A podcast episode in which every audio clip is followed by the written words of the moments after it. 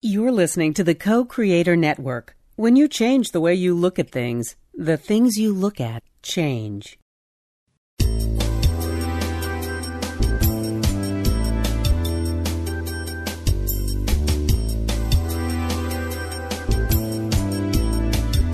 Good afternoon. Welcome to Why Shamanism Now, a practical path to authenticity with your host, Christina Pratt, director of the Last Mask Center for Shamanic Healing. She's talking about how shamanic skills can bring us to physical, emotional, mental, and spiritual well being, especially when nothing else can.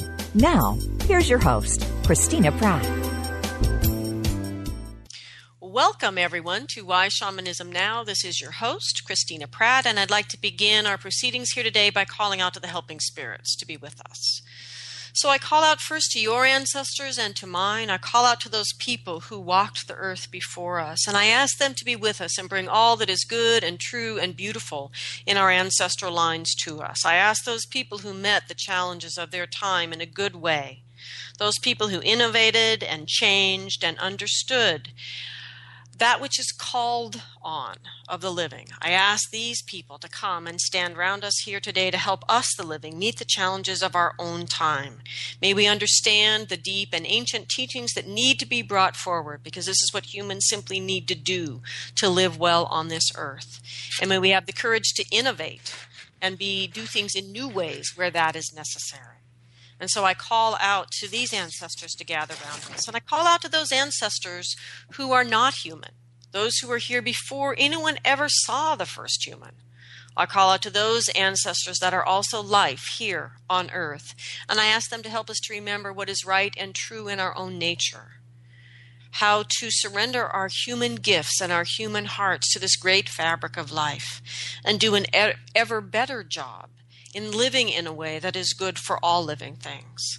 And for all of these ancestors, human and non human, I give great gratitude. And as they gather round us here today, let us gather ourselves. Let us draw our heads in from however many places they might be at the moment into our own mind, and from our mind to our heart, and draw our awareness down from our heart to our belly.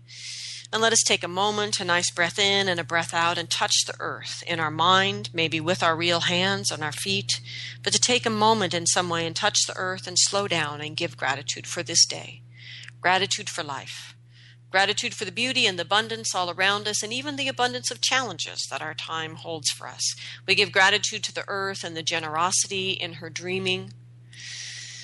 That anything that needs to change can be changed as long as we are still breathing and may we work together to do this. And we give great thanks for the wonder of life. And we draw our energy down, down through all the layers of the earth, letting our gratitude pour out from our hearts as we go all the way down to the very center of the earth.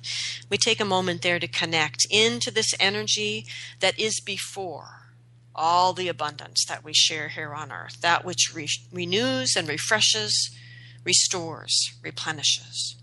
And we draw this energy up, drawing it up through all the layers of the earth into our body.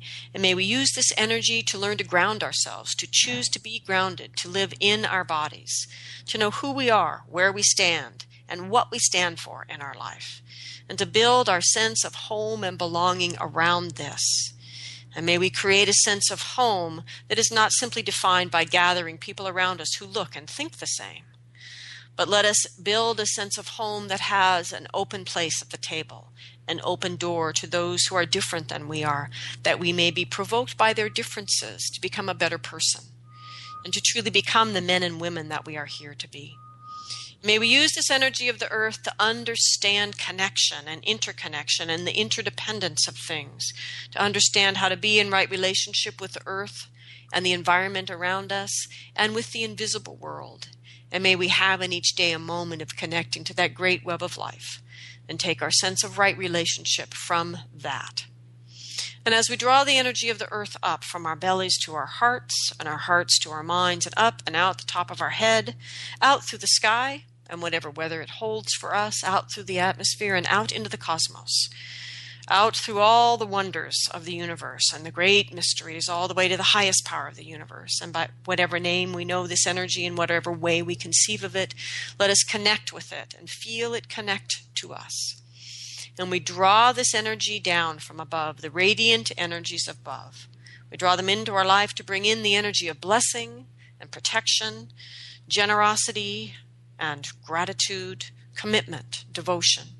We call these energies in to feel the benevolence of our universe, the wisdom of the cosmos.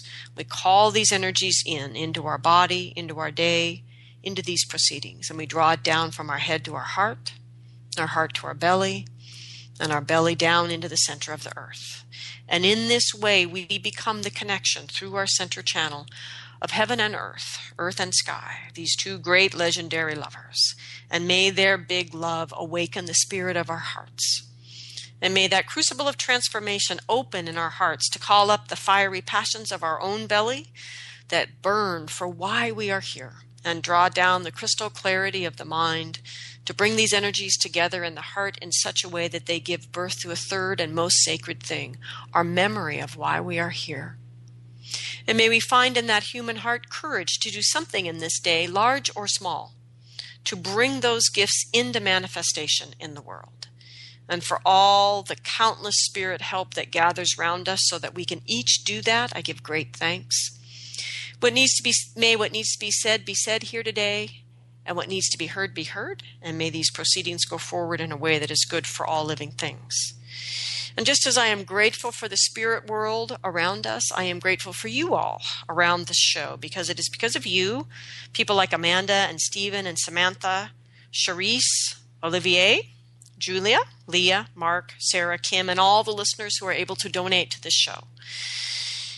For those of you listening for the first time, Why Shamanism Now is listener supported. The shows, the archives, over 300 hours of teachings on the practical application of shamanism are available free to anyone who can get on the internet all around the world through iTunes, at whyshamanismnow.com, and at the cocreatornetwork.com. And the only reason that happens is because listeners are able to donate so that we can pay the bills to make that happen.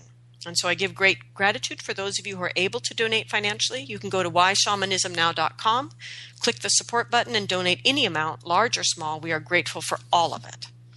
And for those of you that can't donate financially, please know that there are many ways energy gets exchanged. And I ask you to do something to share the show, use the teachings, bring them into your journey circle, wrestle with the ideas, try to break them, see what happens, come up with questions, offer new show ideas, and do your best in some way to help the show to grow as we all draw in these shamanic skills and teachings and apply them to our everyday contemporary life. So we are not live today, but if you have questions about today's shows, you are welcome to email me at Christina at lastmaskcenter.org or to email our guest. Our guest is Itzhak Beery. Hi, Itzhak. Thanks for being with us. I'm so so happy to be here. Yeah, and today we're going to talk about Itzhak's new book, um, The Gift of Shamanism Visionary Power, Ayahuasca Dreams, and Journeys to Other Realms. So, for those of you who don't know Itzhak, he is the heart's, heart and mind behind Shaman Portal, which many of you are familiar with. He is an internationally recognized shamanic healer and teacher. He is initiated in Andean and Amazonian shamanism and has trained extensively with other elders from North and South America. He is also an accomplished visual artist and owner of an award winning advertising agency in New York hmm. City. Itzhak is the founder, as I said, of Shaman uh, and the co-founder of the New York Shamanic Circle. And he is on the faculty of the New York Open Center, and his work has been featured in the New York Times, in films, TV, and webinars, particularly with the Evolver Network. Um, and actually, just today, uh, we are just launching the registration for the new one. I don't even have the name of it in my mind right now. What what's it called, Itzhak? Um, I'm not uh, quite sure. I'll, I'll find out. I'm not sure either. It's like it's so new we can't even remember what we're doing.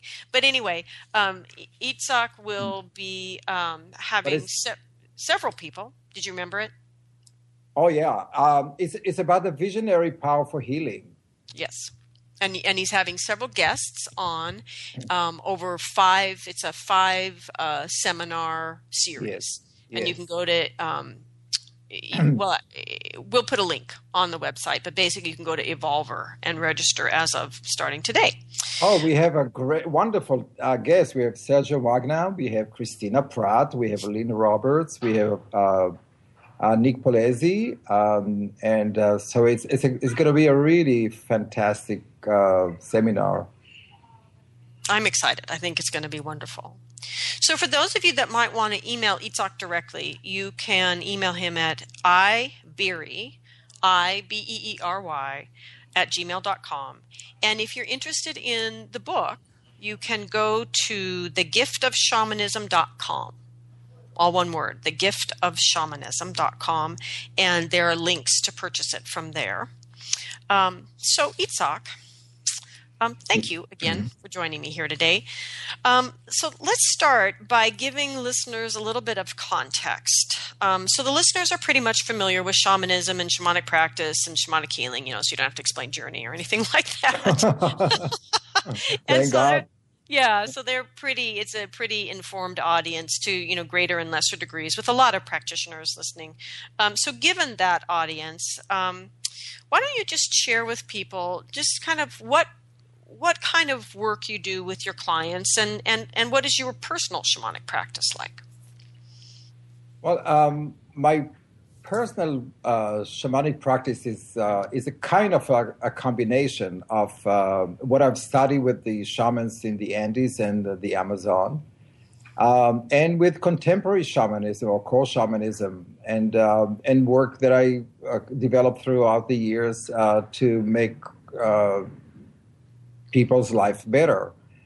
So it's uh, it, I I do use soul retrieval and I do shamanic journeys and I do La Limpia and I do uh, working with the Takuma needles and uh, other Amazonian traditions. So so it's it's a it's all a combination of that of uh, of the ancient and the modern uh, together. We are we are we are a bridge between all these cultures, and we have to adapt to our contemporary life. Mm-hmm, mm-hmm. So you teach um, quite a bit internationally. Yes. And I was wondering if you find any sort of contrast between teaching in the United States and teaching elsewhere.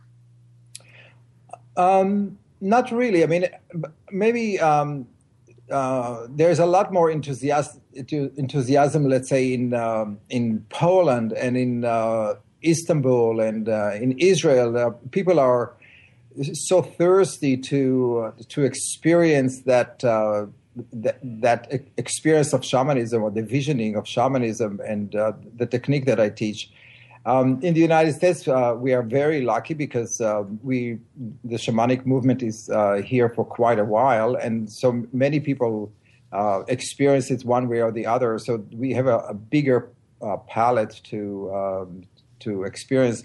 But in these other countries, um, in um, I, you know, I, am teaching there for nine years in um, in Zurich, in Amsterdam, um, uh, so in all of those places, uh, it wasn't that uh, popular. Although I'm very happy to say that um, there are more and more teachers are coming to Europe and teaching, and the the uh, population the, there are very interested in that, and there are more uh, circles and there are more um, uh, workshops and seminars there.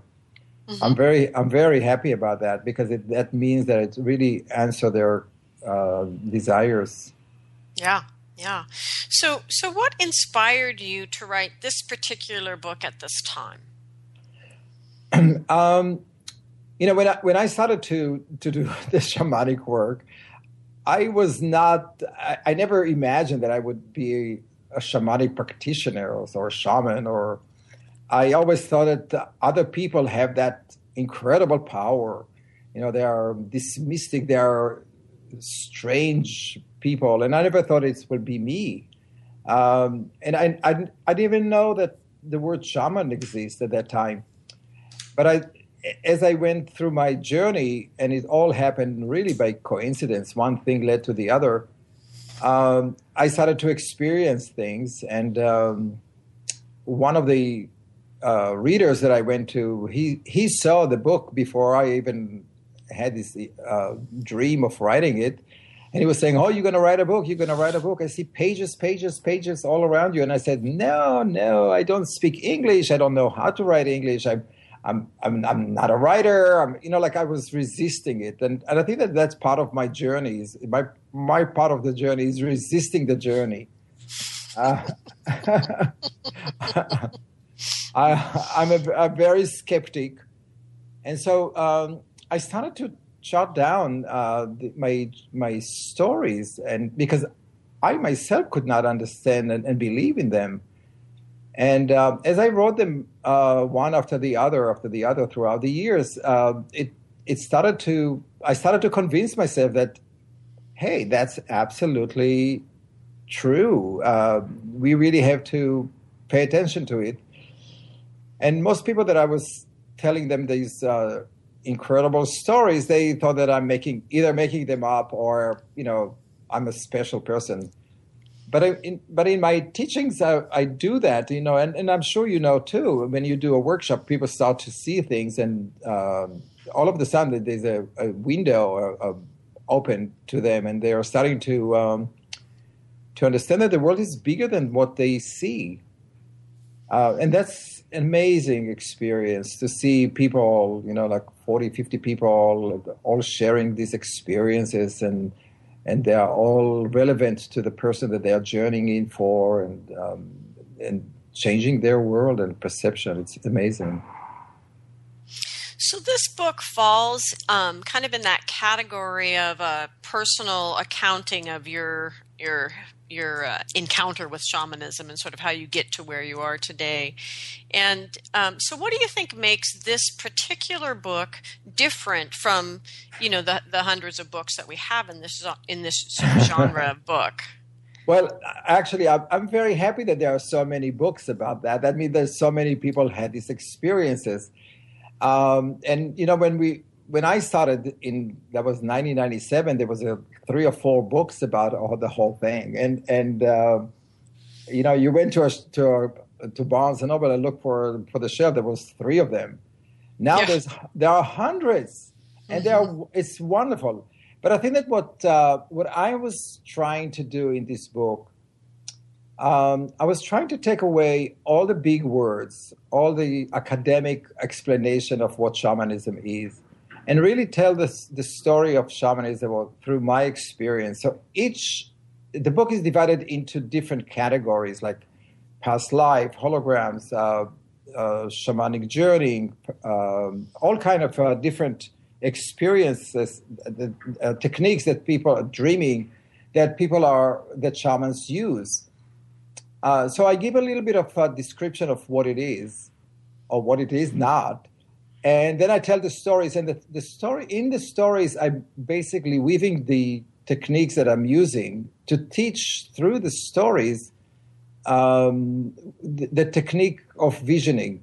And I think that this is really the uh, the the ancient shamanic uh, technique of, of passing information is by uh, connecting the the readers emotionally with the story um, of the of uh, of the of the clients or the shaman to to learn the technique through that. And and for me, that's what I learned. I, I you know when I was in um, in Brazil and, and witnessing all these healings, and I or in the Andes or here uh, in New York, I I emotionally connect connected to uh, the person, and I also connected to the uh, healing technique that uh, the, the shamans use. So I think that this. I mean, I don't know if it's. Uh, it isn't. It, it is in the category of books that are telling this the shaman story from um, from beginning not to end. But and it's not a. It's also it's not chronological. It's really more by category and gives examples of uh, of stories and how you can actually use these uh, techniques in in your practice. So why don't you share um, an, an example? A story from the book that um, or a shortened version of a story from the book about using some technique that is not necessarily so common, but you use it regularly.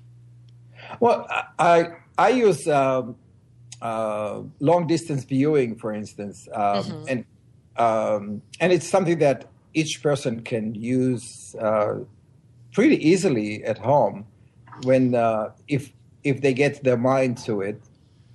Um, so,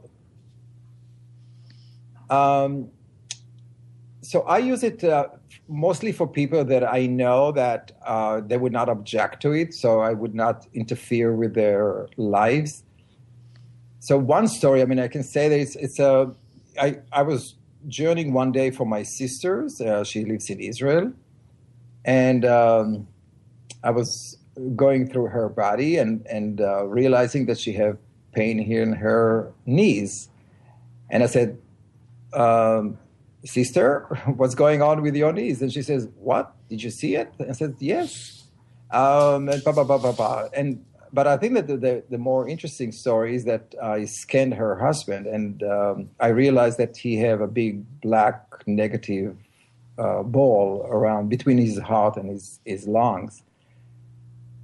And uh, so after this uh, uh viewing, I went downstairs and I called I called her and I said, listen, you know, you got to take your husband to uh, immediately to check up because there's something growing on there. And uh, she says, well, I can't do that. He just went to a, a medical doctor and he gave him clean bill of health. And I said, no, no, no, no. You have to go. You have to take him. And she says, he's not going to do it. Well, a month later, uh, they were traveling in Europe uh, that uh, big tumor um, broke down, and and uh, he had uh, had he had he caught it before. Uh, I don't know if he could save his life, but it, it would not be the same journey that he went through or they went through. So you can you can use this long distance viewing to to see places, to see um, em- emotional and physical conditions um, I journeyed to my teacher in Ecuador. and I know when he's coming to New York. I can see him uh, in his home. I can see him in the airport. How many bags he have? so, so you can you can actually use that uh, information. But I think that most importantly is to use it for the well-being of the person that you are um, you are uh, journeying um, journeying for. There's a story that is in the, in this book, which is kind of interesting that it, it kind of combined both um, long, uh, long distance viewing and spirit and past life in many ways. That is, I, I was scanning one time uh, a friend of mine here in New York. He lives uh, quite a few blocks away. In the morning, and I saw there is a big cloud of white cloud above him, and in that white cloud there were black eyes and black eyebrow of a, an older man. And i was very shocked by the anger of that person. And um, he told me later that he had a, a horrible uh, headache and he felt really sick in the middle of the night. And it turned out that uh, that was a soul of, a, of somebody who just departed the same night that he started to get sick um, and he was so surprised by this, his heart attack that he wanted to understand why. And since my friend was his uh, spiritual teacher, he wanted uh, him to tell him what happened to him. So there was a there was a there was interaction between the other world or the unseen world with this particular world, and which created uh, incredible uh, physical body pain for my for my friend. Mm-hmm. Mm-hmm. So, what do you feel? Um, you know, what's the thing you feel most passionately about uh, in in your book? I I feel I, I wanted to call this book uh, "We Are All Shamans." Uh, it didn't work very well with the publisher because he they felt uh, a better name uh, would suit for this book. But I, I really feel passionate about the the idea that all humans have the capacity to become shamans. I'm not saying that every person needs to be a shaman, and shaman is, is, a, is a pretty big word to use because it, it's not necessarily uh, just the person who does healing or just the person who have visions. A shaman in the Tungus tradition, as far as the, the uh, shaman from the Tungus who told me that, it's the keeper of the fire uh, the person that keeps the well-being of a, a community. So, um, but I, I do believe that each person dreams, each person have visions, each person see It, each of us, all of us, have that ability. Each of us know how to hug and how to heal. So I, I believe that this is what I really want to convey to people that if it happened to me, it could happen to you. If it if I have that gift, which I totally refuse to accept, um, it is something that you have, and when you have and when you acknowledge these uh, gifts that you have, you also have the responsibility of using it. And I think that that is the most important part: is that people could not say, "Oh, I don't see," or "I don't feel," or "I don't."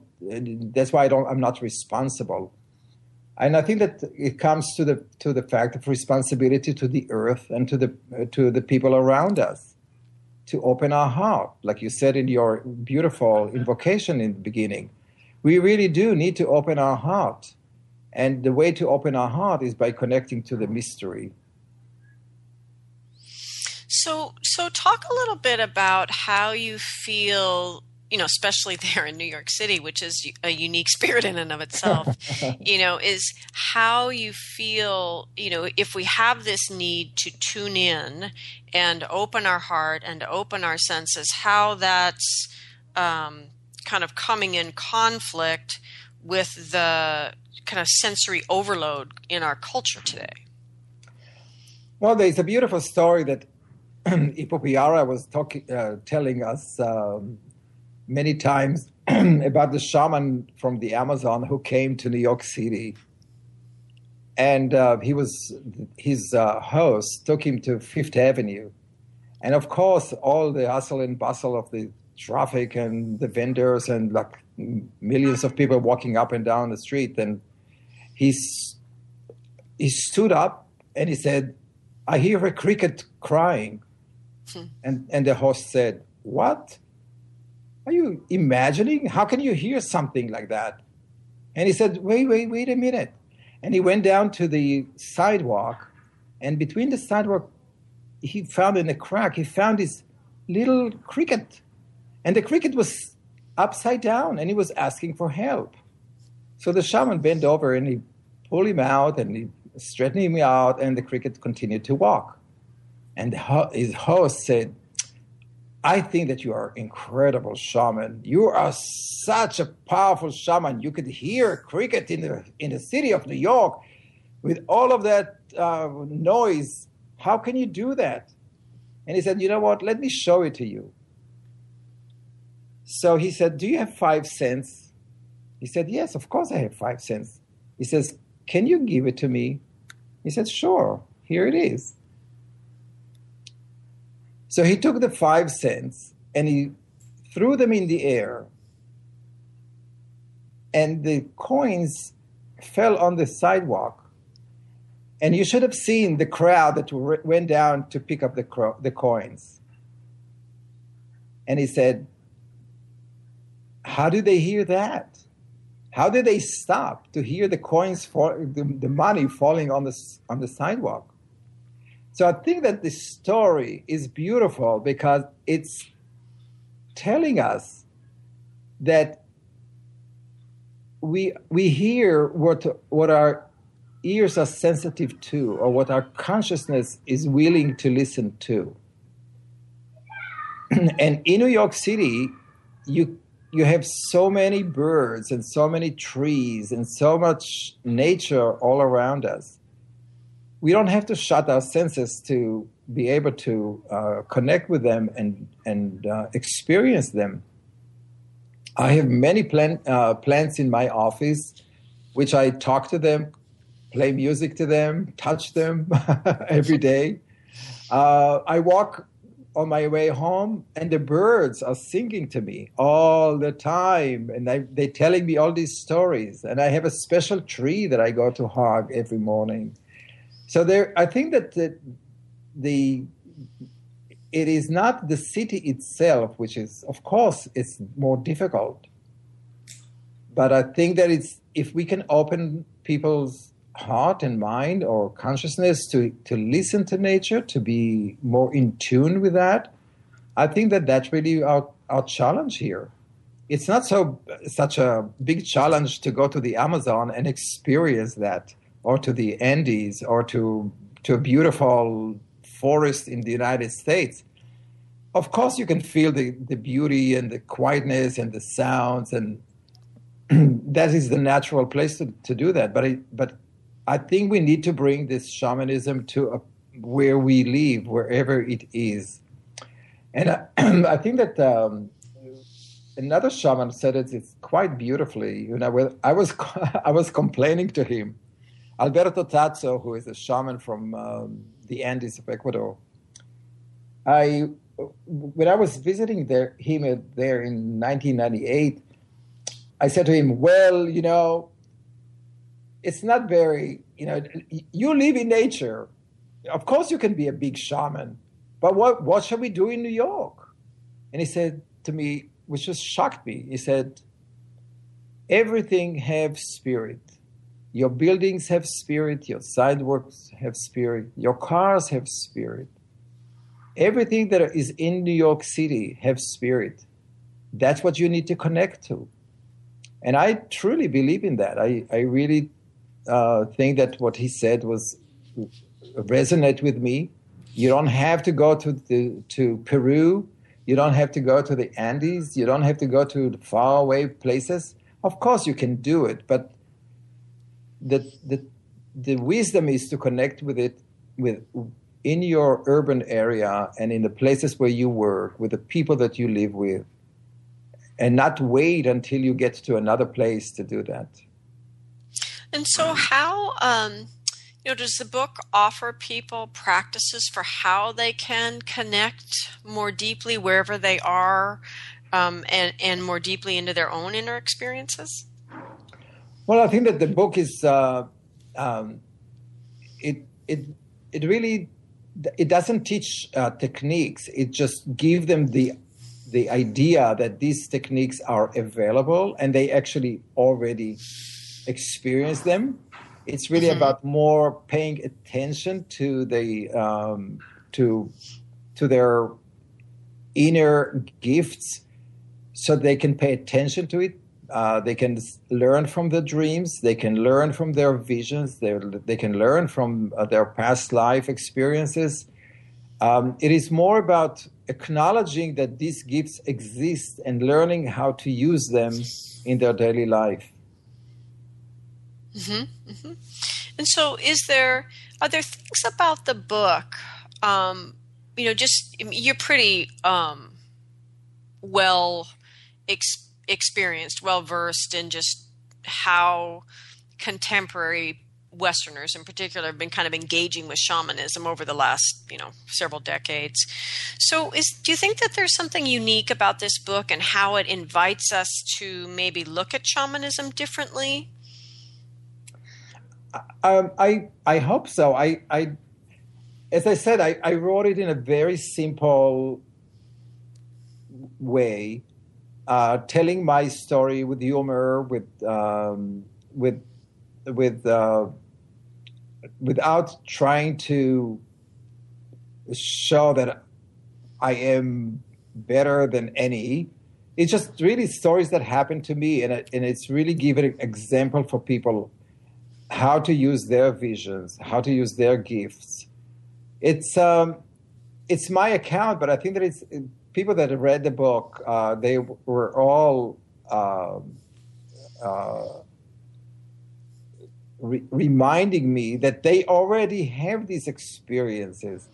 Like uh, a client of mine read, read, read this book and she says, you know what? I wish I read the, book before I came to see you, uh, to see you uh, at this session, because I would see my life in a totally different way. And I said, that's exactly what I'm trying to do.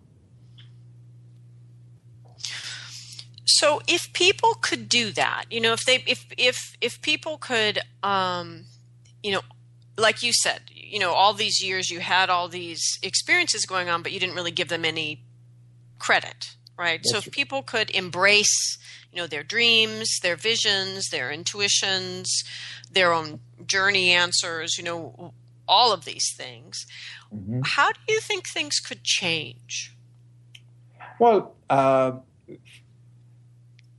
for instance, um, I could have I could have uh, dismissed the, the, my past life experience. But this past life experience that I experienced in the Andes uh, at the Tamayos and the up, you know, in the in their homes there was connecting to a deep fear that I have of fear of heights. And um, if I had not taken it seriously, I would not probably get rid of that fear. And so when I when I experienced that uh, past life, which I later on uh, verified um, when I went to Vienna to to to to the Museum of Vienna to to make sure that uh, all the details are absolutely correct. Uh, you probably can read it in the book, the, the story of Margaret. Um, my life changed because I truly embraced that story. My physical reaction to height changed.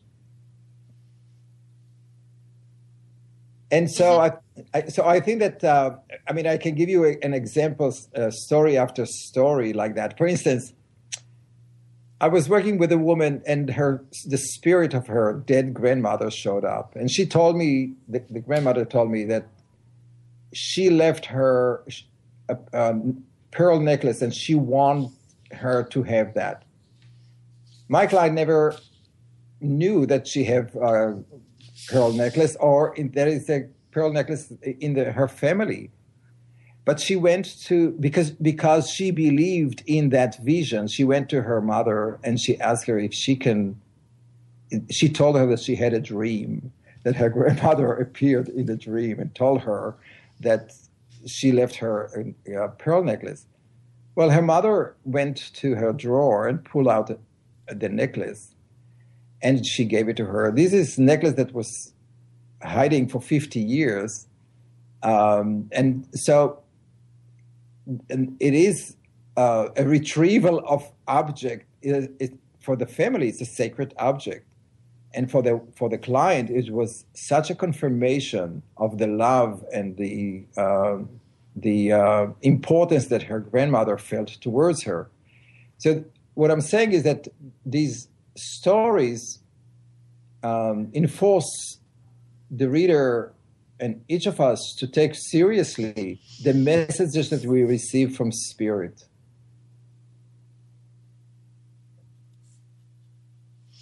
And so, so how do you think that would change? You know how we um, behave in community if we were individually doing that.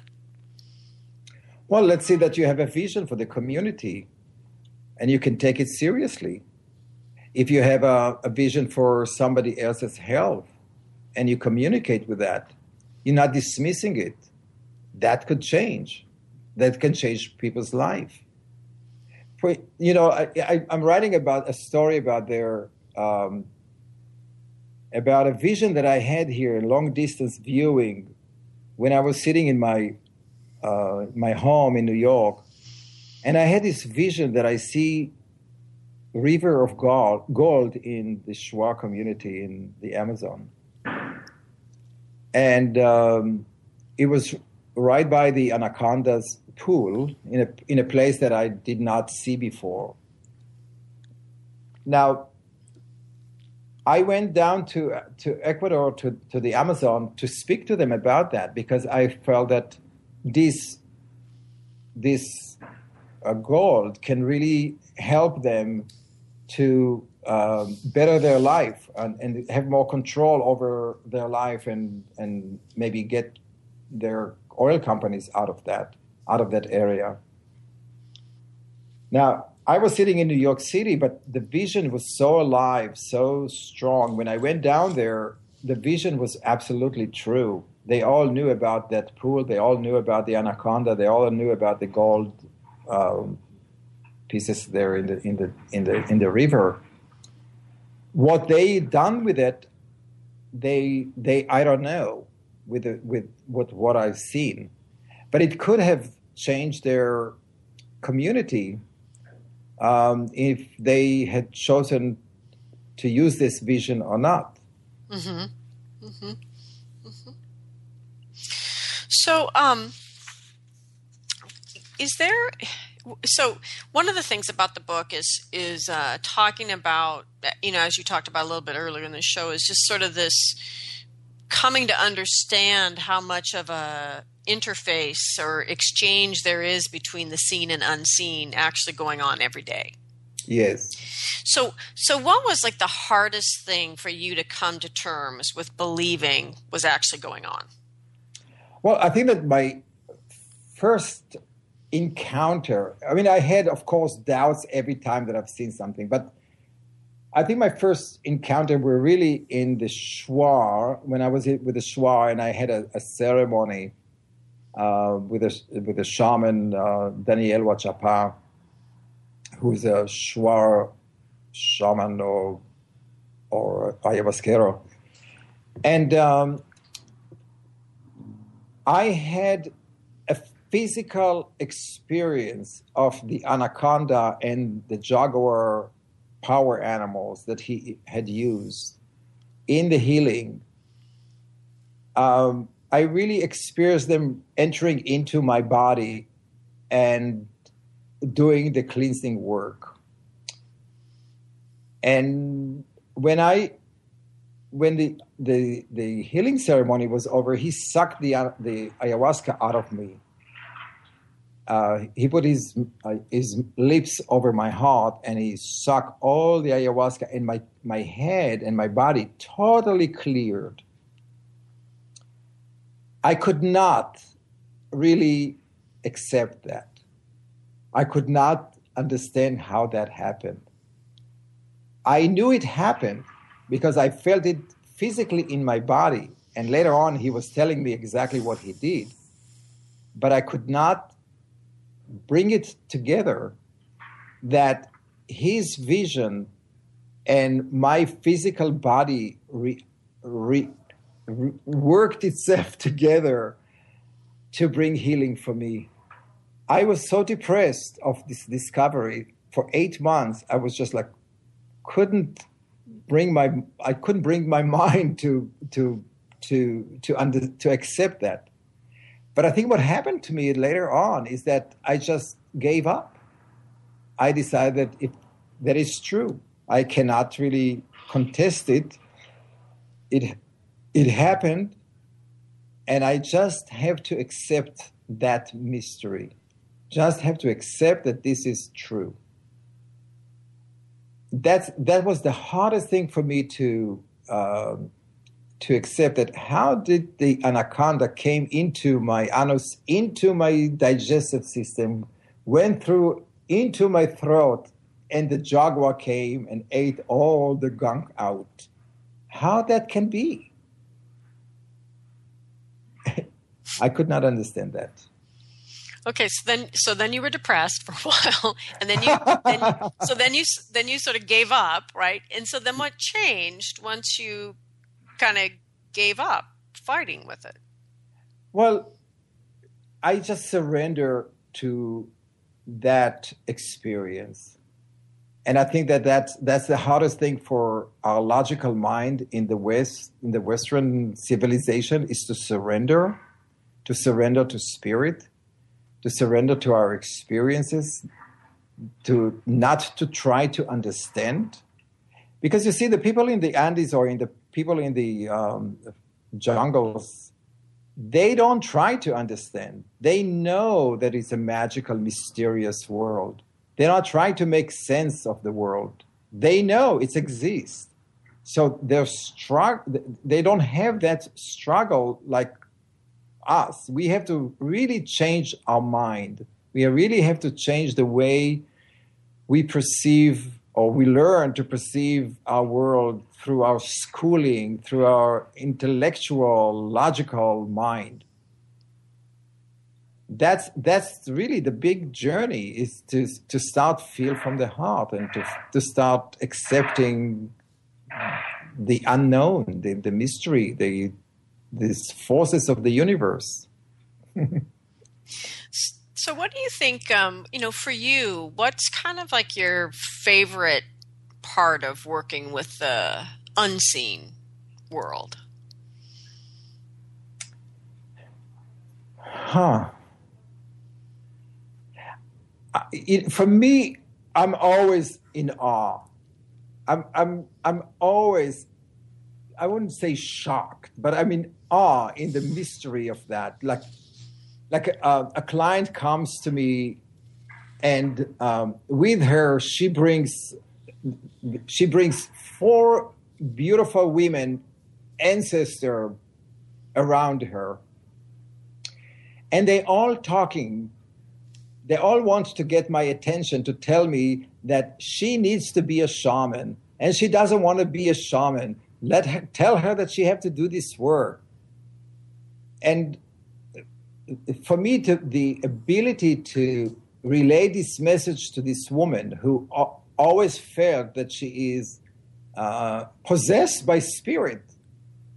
And she didn't understand that those spirits are trying to communicate with her um, it's it's it's amazing to me. It's such a a, a beautiful um, gift and uh, ability to change people's lives. I just I'm I'm very um, every time that you know I see these visions, I'm I'm so grateful for this connection.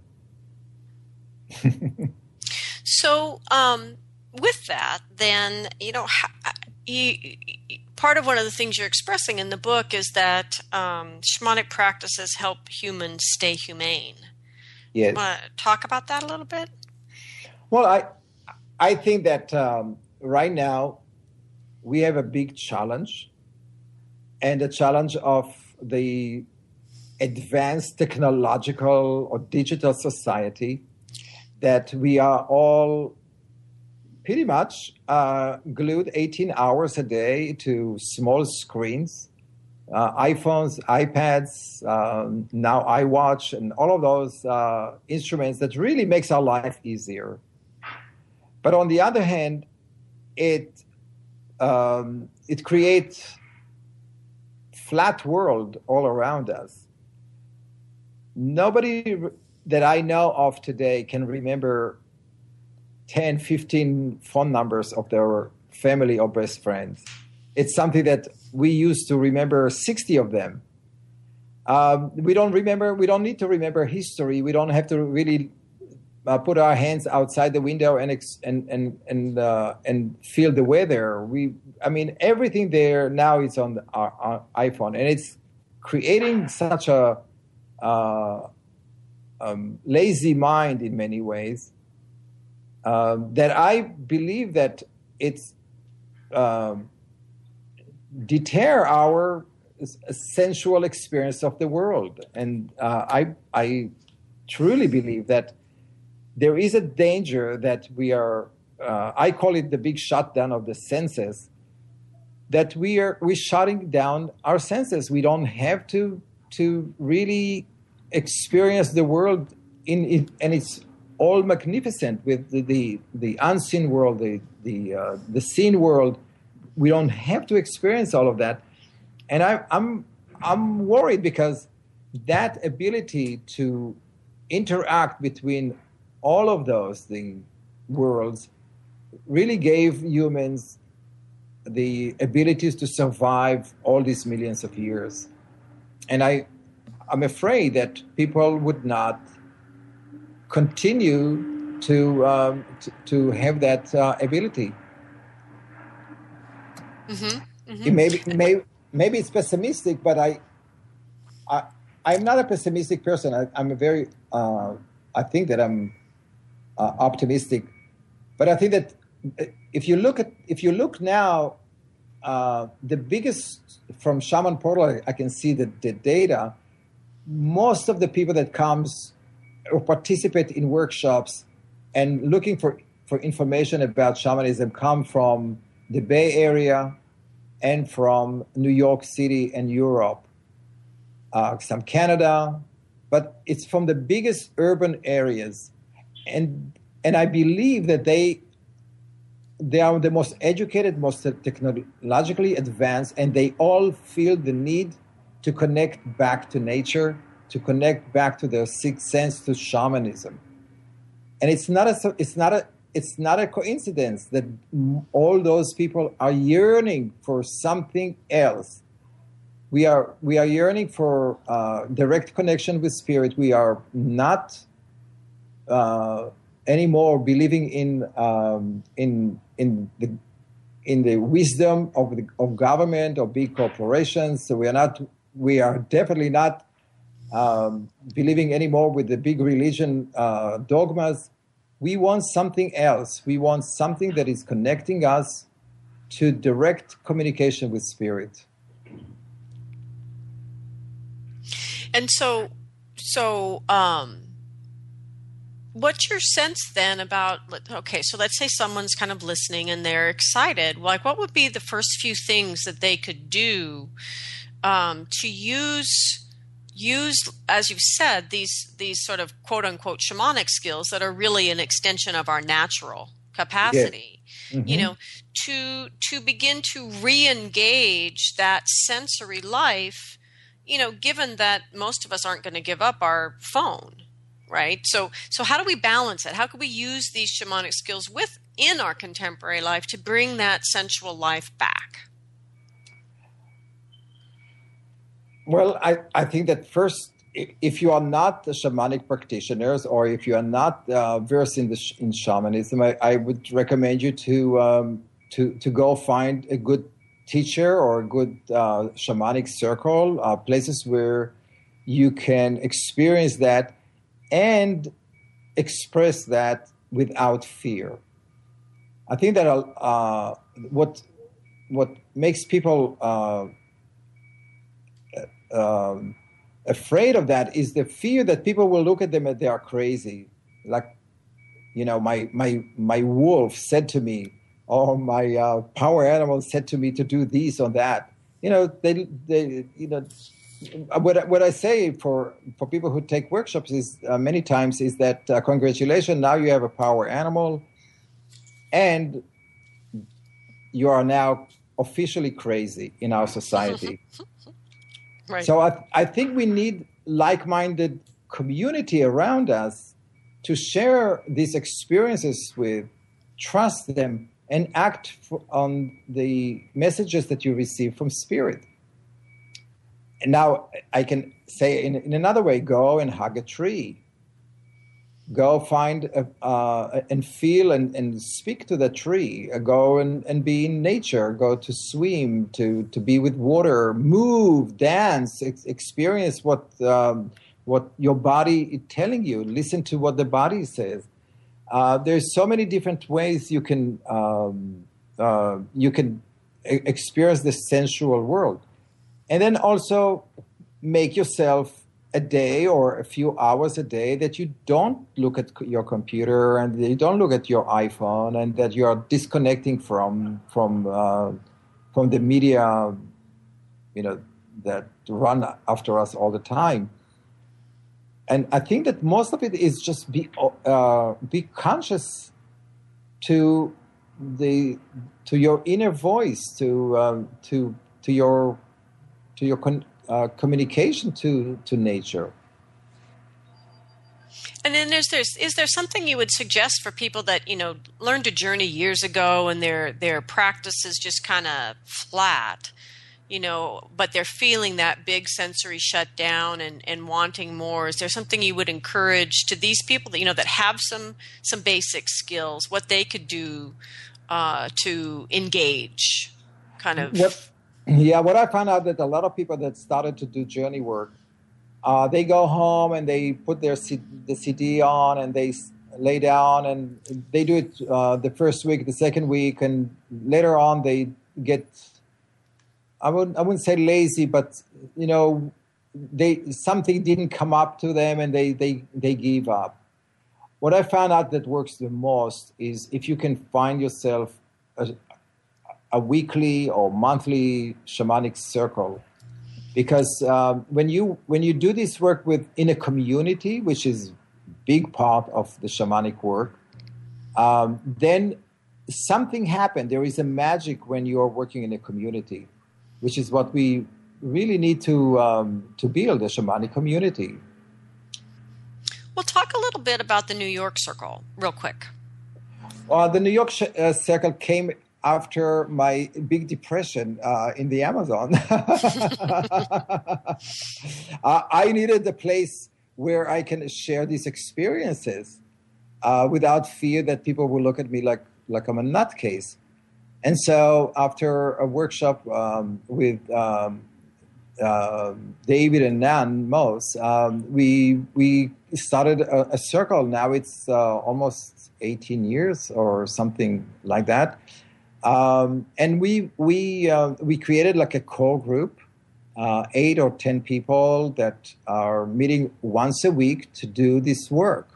We we do journey work. We um, we we work with spirit. We do some healing for ourselves, and then uh, every month we have different uh, circles. We have a women's circle, healing circles, nature circle, film circles, uh, music healing circle, um, and then we bring different shamans uh, to uh, work with us, uh, and you were one of them, to give uh, people more education and more uh, channels to to use these um, experiences. And what I think that it's so beautiful about it, we have about sixty events a year.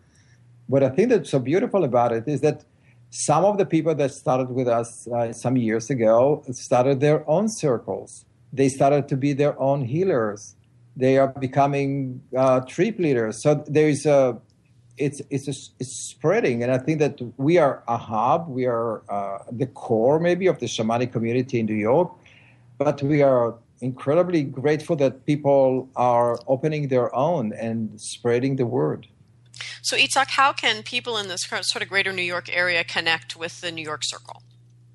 They have to um, go to our website nyshamaniccircle.org and um, and send us be on our mailing list. Uh, they will get uh, a few emails a month uh, about different events and different workshops, different circles, um, at, and. Uh, I mean, it's a beautiful community that we have here. People with us for all these years, and new people are coming, and the interest now is is uh, is quite uh, heartwarming to see so many people are seeking this connection, and a lot of young people. You know, I, I, I'm I want to say something about young people because I was working uh, quite a lot uh, a few years back with uh, students uh, in high schools and and colleges and places like this because I think that it's so important to have young children experience working with uh, with power animals and spirit and dance it and move it and and um, and embrace it. It's a, it's an incredible important and, and, I'm really encouraging all practitioners to to find teachers who are willing to give them uh, an hour or two to work with the children in those schools. Beautiful. Okay. And so um, I also wanted to circle back around. So, as we were saying, Itzhak's leading um, a new teleseminar series at Evolver. It's called How Visions Heal Shamanic Practices for Mind and Body. And the first session is May 18th. So, uh, and registration is live at Evolver now. Um, so, that's uh, um, how you would connect in with that. And as I said, you can um, email Itzhak if you have questions at I, the letter I, Beery, B E E R Y, um, at gmail.com. And if you are interested in Itzhak's book, The Gift of Shamanism, you can just Google that. Um, www.thegift of good marketing there, Itzhak. thegiftofshamanism.com, and it'll take you right to a page which will offer you many avenues by which to acquire your own copy of the book. So, Itzhak, thank you so much for joining us here today. Oh, my pleasure, always.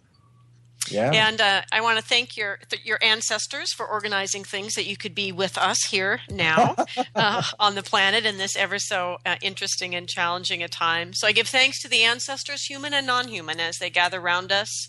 Thanks to the earth below and the sky above and the heart that unites us all. Um, for those of you that are interested in classes, you can go to lastmaskcenter.org. There is a new clearing class that will be offered in uh, Sedona, Arizona, coming up in June.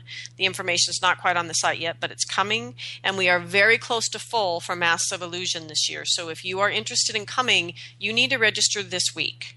Not only is the discount period ending, but we're filling up. So um, you can register through the lastmaskcenter.org site. So thank you, everyone. Have a great week.